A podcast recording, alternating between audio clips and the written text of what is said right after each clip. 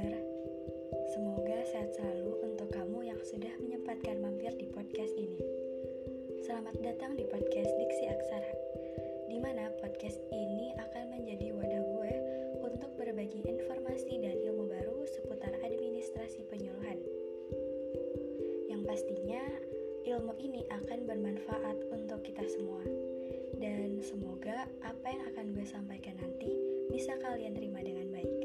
So, lupa untuk tambah